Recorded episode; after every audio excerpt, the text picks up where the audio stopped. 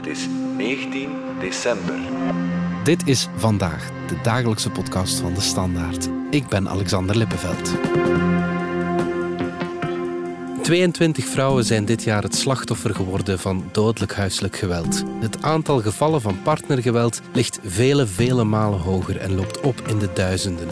Door een wetsontwerp wordt femicide binnenkort officieel erkend, maar daarmee stopt het geweld niet. Hoe zorgen we er als maatschappij voor dat partnergeweld niet eindigt met een overlijdensbericht in de krant?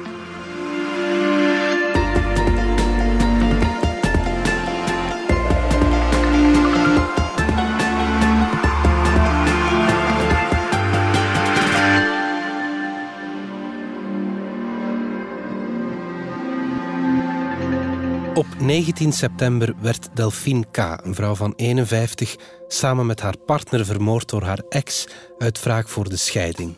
Op 27 oktober werd verpleegster Teresa vermoord in Brussel door haar ex-vriend die wou dat ze met hem meeging terug naar Spanje. Op 7 november werd Miriam vermoord door haar man met een mes. Het koppel was al 20 jaar samen. En dan is er Senet, 28 jaar. Zij en haar zoontje van vijf werden gewurgd door haar partner die onder invloed was van cannabis en cocaïne. Helene de Beuklaren van onze binnenlandredactie. 22 vrouwen zijn dit jaar het slachtoffer geworden van dodelijk huiselijk geweld. Je hebt je vastgebeten in dat laatste geval van Senet omdat het zo schrijnend was. Het is een enorm triestig verhaal. Mhm. Uh, jonge vrouw, Senet K., afkomstig uit Dendermonde, regio Dendermonde-Zelen, is gewurgd door haar toenmalige partner, Ismail.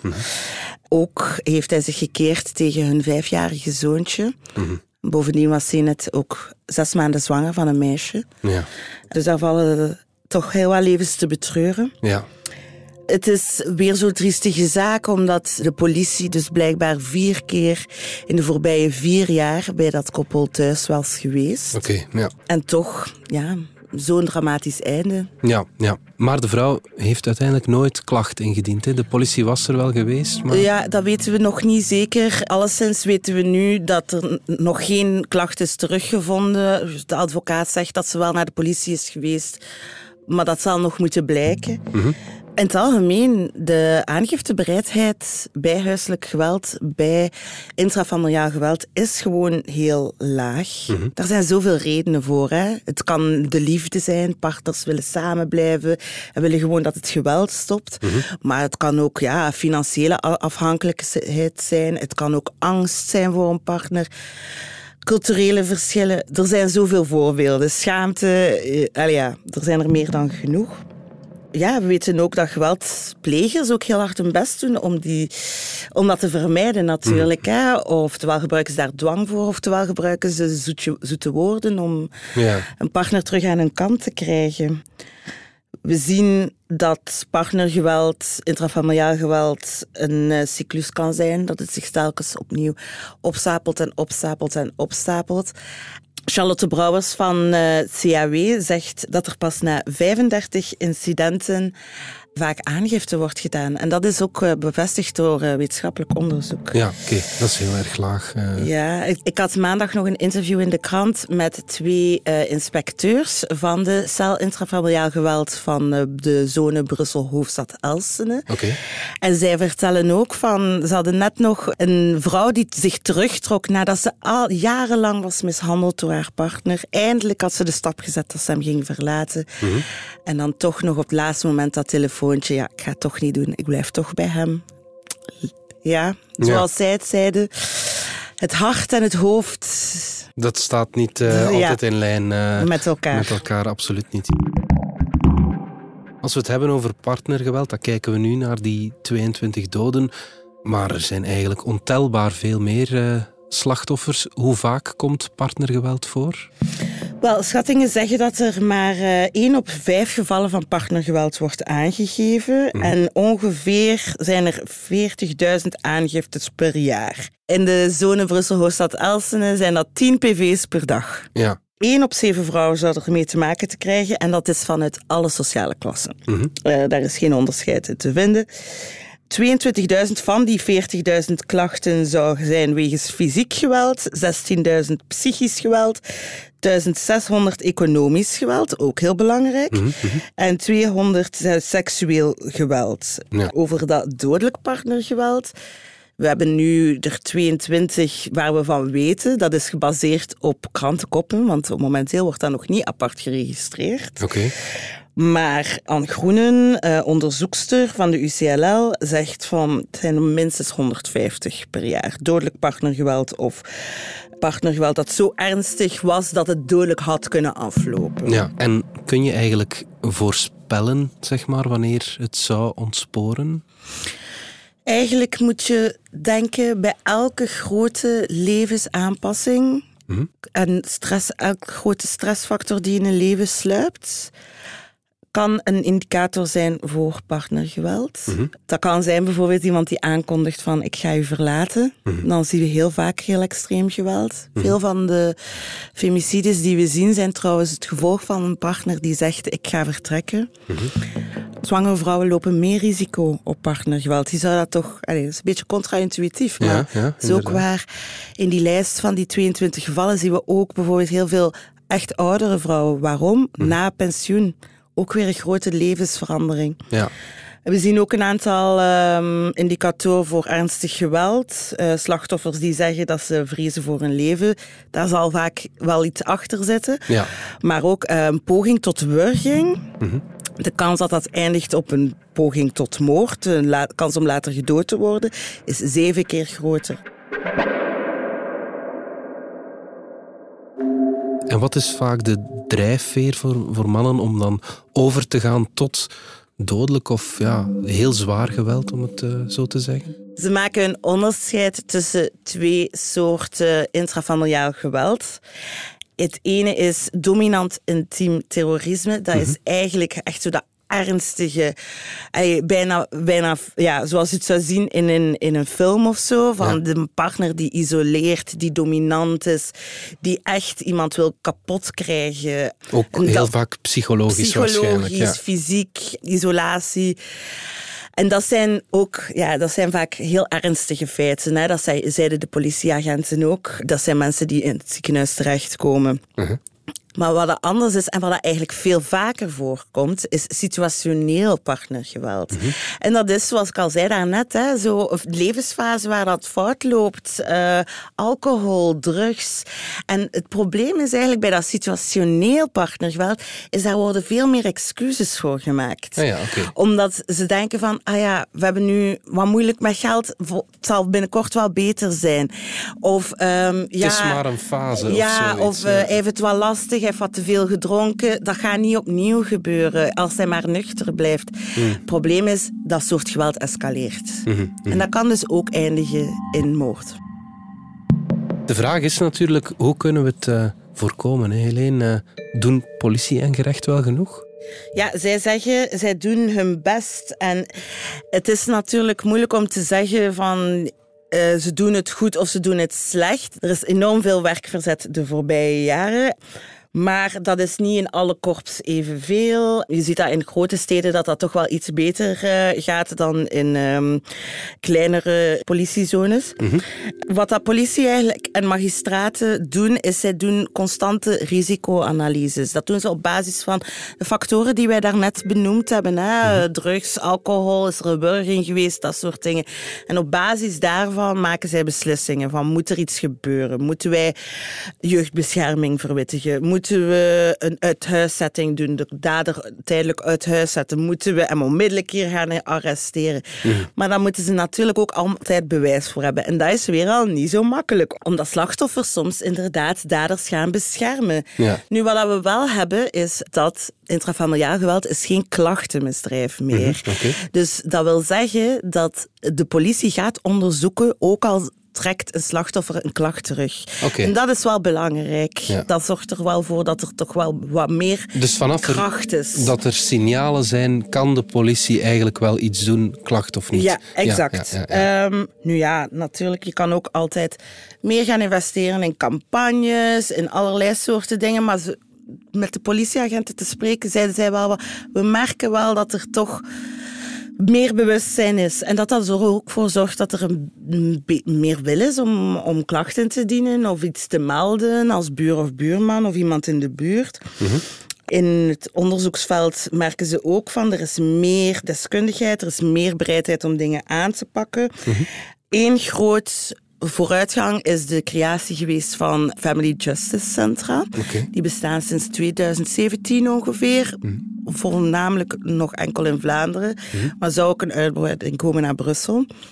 En dat zijn eigenlijk centra waar OCMW, CAW, allerlei mental health deskundigen, maar ook politie, referentiemagistraten samenzitten en gaan proberen families te begeleiden om er niet alleen voor te zorgen dat er een straf komt voor iemand die iets verkeerd heeft gedaan, maar ook dat er begeleiding is. Begeleiding voor die gezinnen, begeleiding voor dader en slachtoffer. Ja. Om ervoor te zorgen dat ze de cyclus van geweld kunnen stoppen. En dat is een ander soort manier van denken dan pure repressie en we smijten iedereen in de bak.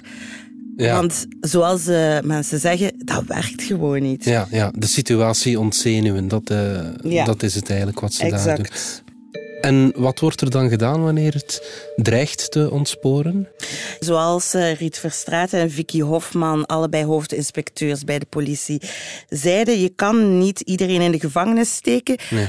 Los daarvan, onze gevangenissen zitten al overvol, dus het zou wel uh, snel mislopen. Mhm. Maar er zijn wel een aantal mogelijkheden. Je kan een uh, dader uit huis zetten, je kan een contactverbod opleggen, je kan psychologische hulp verplichten voor een dader aanbieden voor een slachtoffer. Mhm. Maar soms moet je ook gewoon een vrouw volledig onttrekken aan die situatie en een veilige plek aanbieden in een vluchthuis. Ja, bestaat het nulrisico? Kunnen we ooit geen enkel risico hebben daarop? Nee.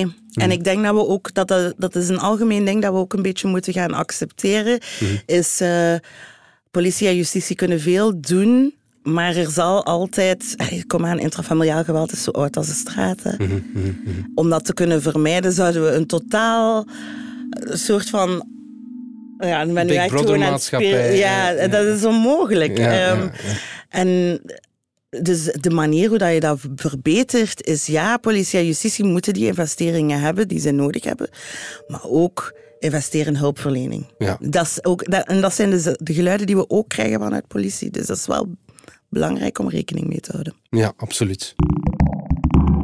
We gaan er even uit voor reclame. Ik ben Elke van Mello, radiostem en actrice. Hoewel ik in mijn job altijd mijn hart volg, moet ik als zelfstandige soms ook rationele keuzes maken. Dus rij ik met een plug-in hybride van Mercedes-Benz. Ik verbruik minder, rij vaak volledig elektrisch en fiscaal is het gewoon mijn beste optie. Dus slim gekozen, maar toch ook met het hart. Nieuwe bedrijfswagen? Bij Mercedes-Benz Heden Automotive maken we net als voor elke ook voor u graag een berekening op maat. Meer info op hedenautomotive.be. Vroeger noemden we dit vaak uh, passionele drama's of familiedrama's. Nu noemen we het femicide. Van waar die naamswijziging, zeg maar? er zijn een aantal redenen voor. Bij een passionele moord of een familiedrama. Passie dat heeft zo een connotatie van toch iets positief. Familie heeft mhm. eigenlijk ook een positieve connotatie. Mhm. En dat vat eigenlijk niet wat dat er gebeurt. Bovendien is er veel onderzoek gebeurd. Want wij dachten vroeger, ah, de aanleiding is passie. Mhm. Maar eigenlijk blijkt dat dat niet de aanleiding is. Dominantie is vaak de aanleiding. In 1976 heeft de Amerikaanse feministe Diana Russell het woord femicide gelanceerd. Het is een haatmisdrijf tegen vrouwen en daar vallen drie categorieën onder. Dat is partnergeweld met de dood tot gevolg, seksueel geweld met de dood tot gevolg en eergerelateerd geweld met de dood tot gevolg. En dat is om, ja, om, om toch echt eens duidelijk te maken van er klopt iets niet hoe disproportioneel veel vrouwen mhm. slachtoffer zijn van misdrijven eh, met de dood tot gevolg enkel omwille van het feit dat ze een vrouw zijn. Dus mm. eer, seksueel en in een partnerrelatie. Ja. En dat is eigenlijk wat ze daarmee proberen aan te tonen.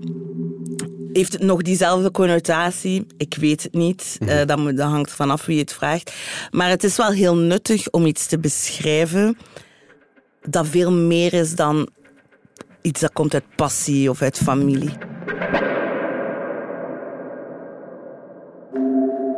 We halen er ook even Lisa de Bode bij van onze politieke redactie. Want Lisa, er is ook uh, verhoogde politieke aandacht. Hè? Vertel. Effectief.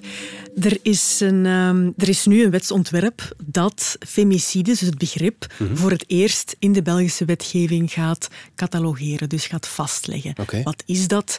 Um, hoe, hoe definiëren we het? En dat is belangrijk Waarom? Omdat ja, als, je, als je het begrip geen naam kunt geven, is het ook heel moeilijk om het op te volgen. Ja. Pas ook als je iets volgt, weet je hoeveel het er zijn. En Mhm. op dit moment gebeurt de opvolging van zulke moorden gebeurt door een team vrijwilligers. Mhm. Dus dat zijn mensen die in de kranten gaan kijken, gaan speuren naar die Ja. gevallen. En daar dan, dus via aan de hand van krantenknipsels, een blog bijhouden. En zo weten we hoeveel het er zijn. Ja. Maar ja, op die manier kun je natuurlijk niet aan een beleid werken. Nee, natuurlijk niet. Ja, ja, ja. oké. ja. En eigenlijk doen we dit omdat het moet van Europa. Hè?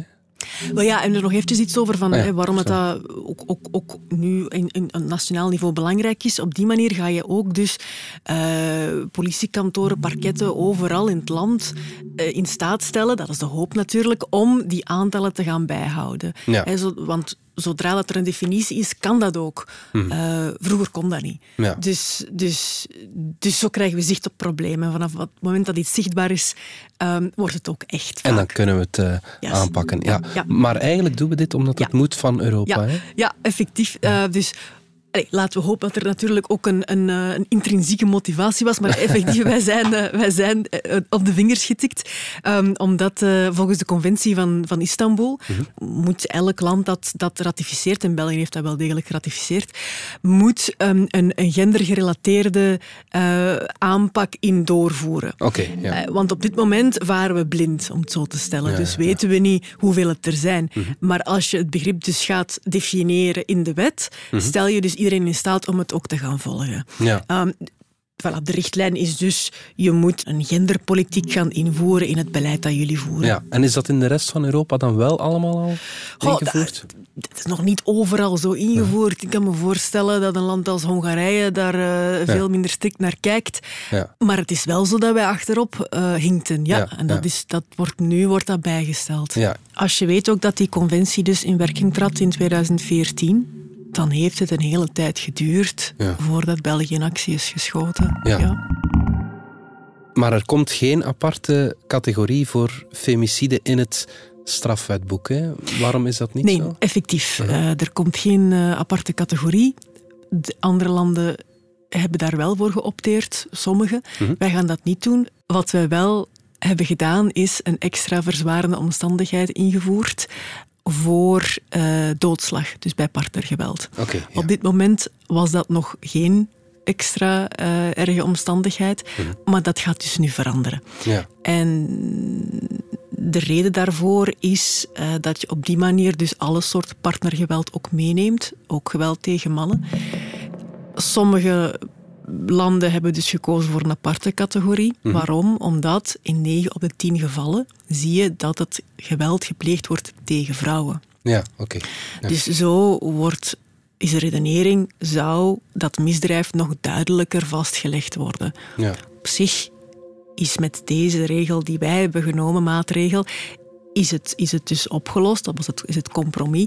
Ehm, maar omdat het veel meer gebeurt tegen vrouwen, zijn er sommige landen die kiezen voor de andere optie. Was ook de geprefereerde optie voor de Vrouwenraad, bijvoorbeeld in ons land. De staatssecretaris, Sarah Schlitt, zelf prefereerde de oplossing die er nu uit de bus is gekomen. Eh, en die is het ook geworden. Goed, Helene de Beukelare en Lisa de Bode, dank jullie wel. Dank je wel. Heel erg graag gedaan. Blijf nog even hangen, want ik heb een bijzondere luistertip. 22 maart 2016. Dat is de dag waarop de aanslagen op de luchthaven van Zaventem en in metrostation Maalbeek zijn gepleegd. Die datum, maar ook de beelden, de chaos, de paniek, ze staan bij iedereen op het netvlies gebrand. Maar wat gebeurde er voor de bommen ontploften? Hoe werden de aanslagen beraamd en wie zijn de daders die hiertoe in staat waren? Mijn naam is Cedric Lagast, journalist bij Nieuwsblad. En voor onze True Crime podcast De Stemmen van Assise maakte ik een vierdelige reeks naar aanleiding van de start van het proces in Brussel. Beluister de aanslagen van De Stemmen van Assise in je favoriete podcast-app.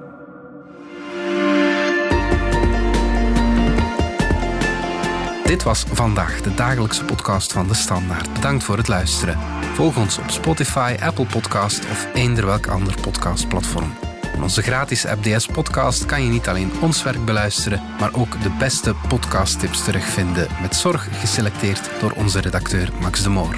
Alle credits van de podcast die je net hoorde vind je op standaard.be-podcast. Reageren kan via podcast.standaard.be. Morgen zijn we opnieuw.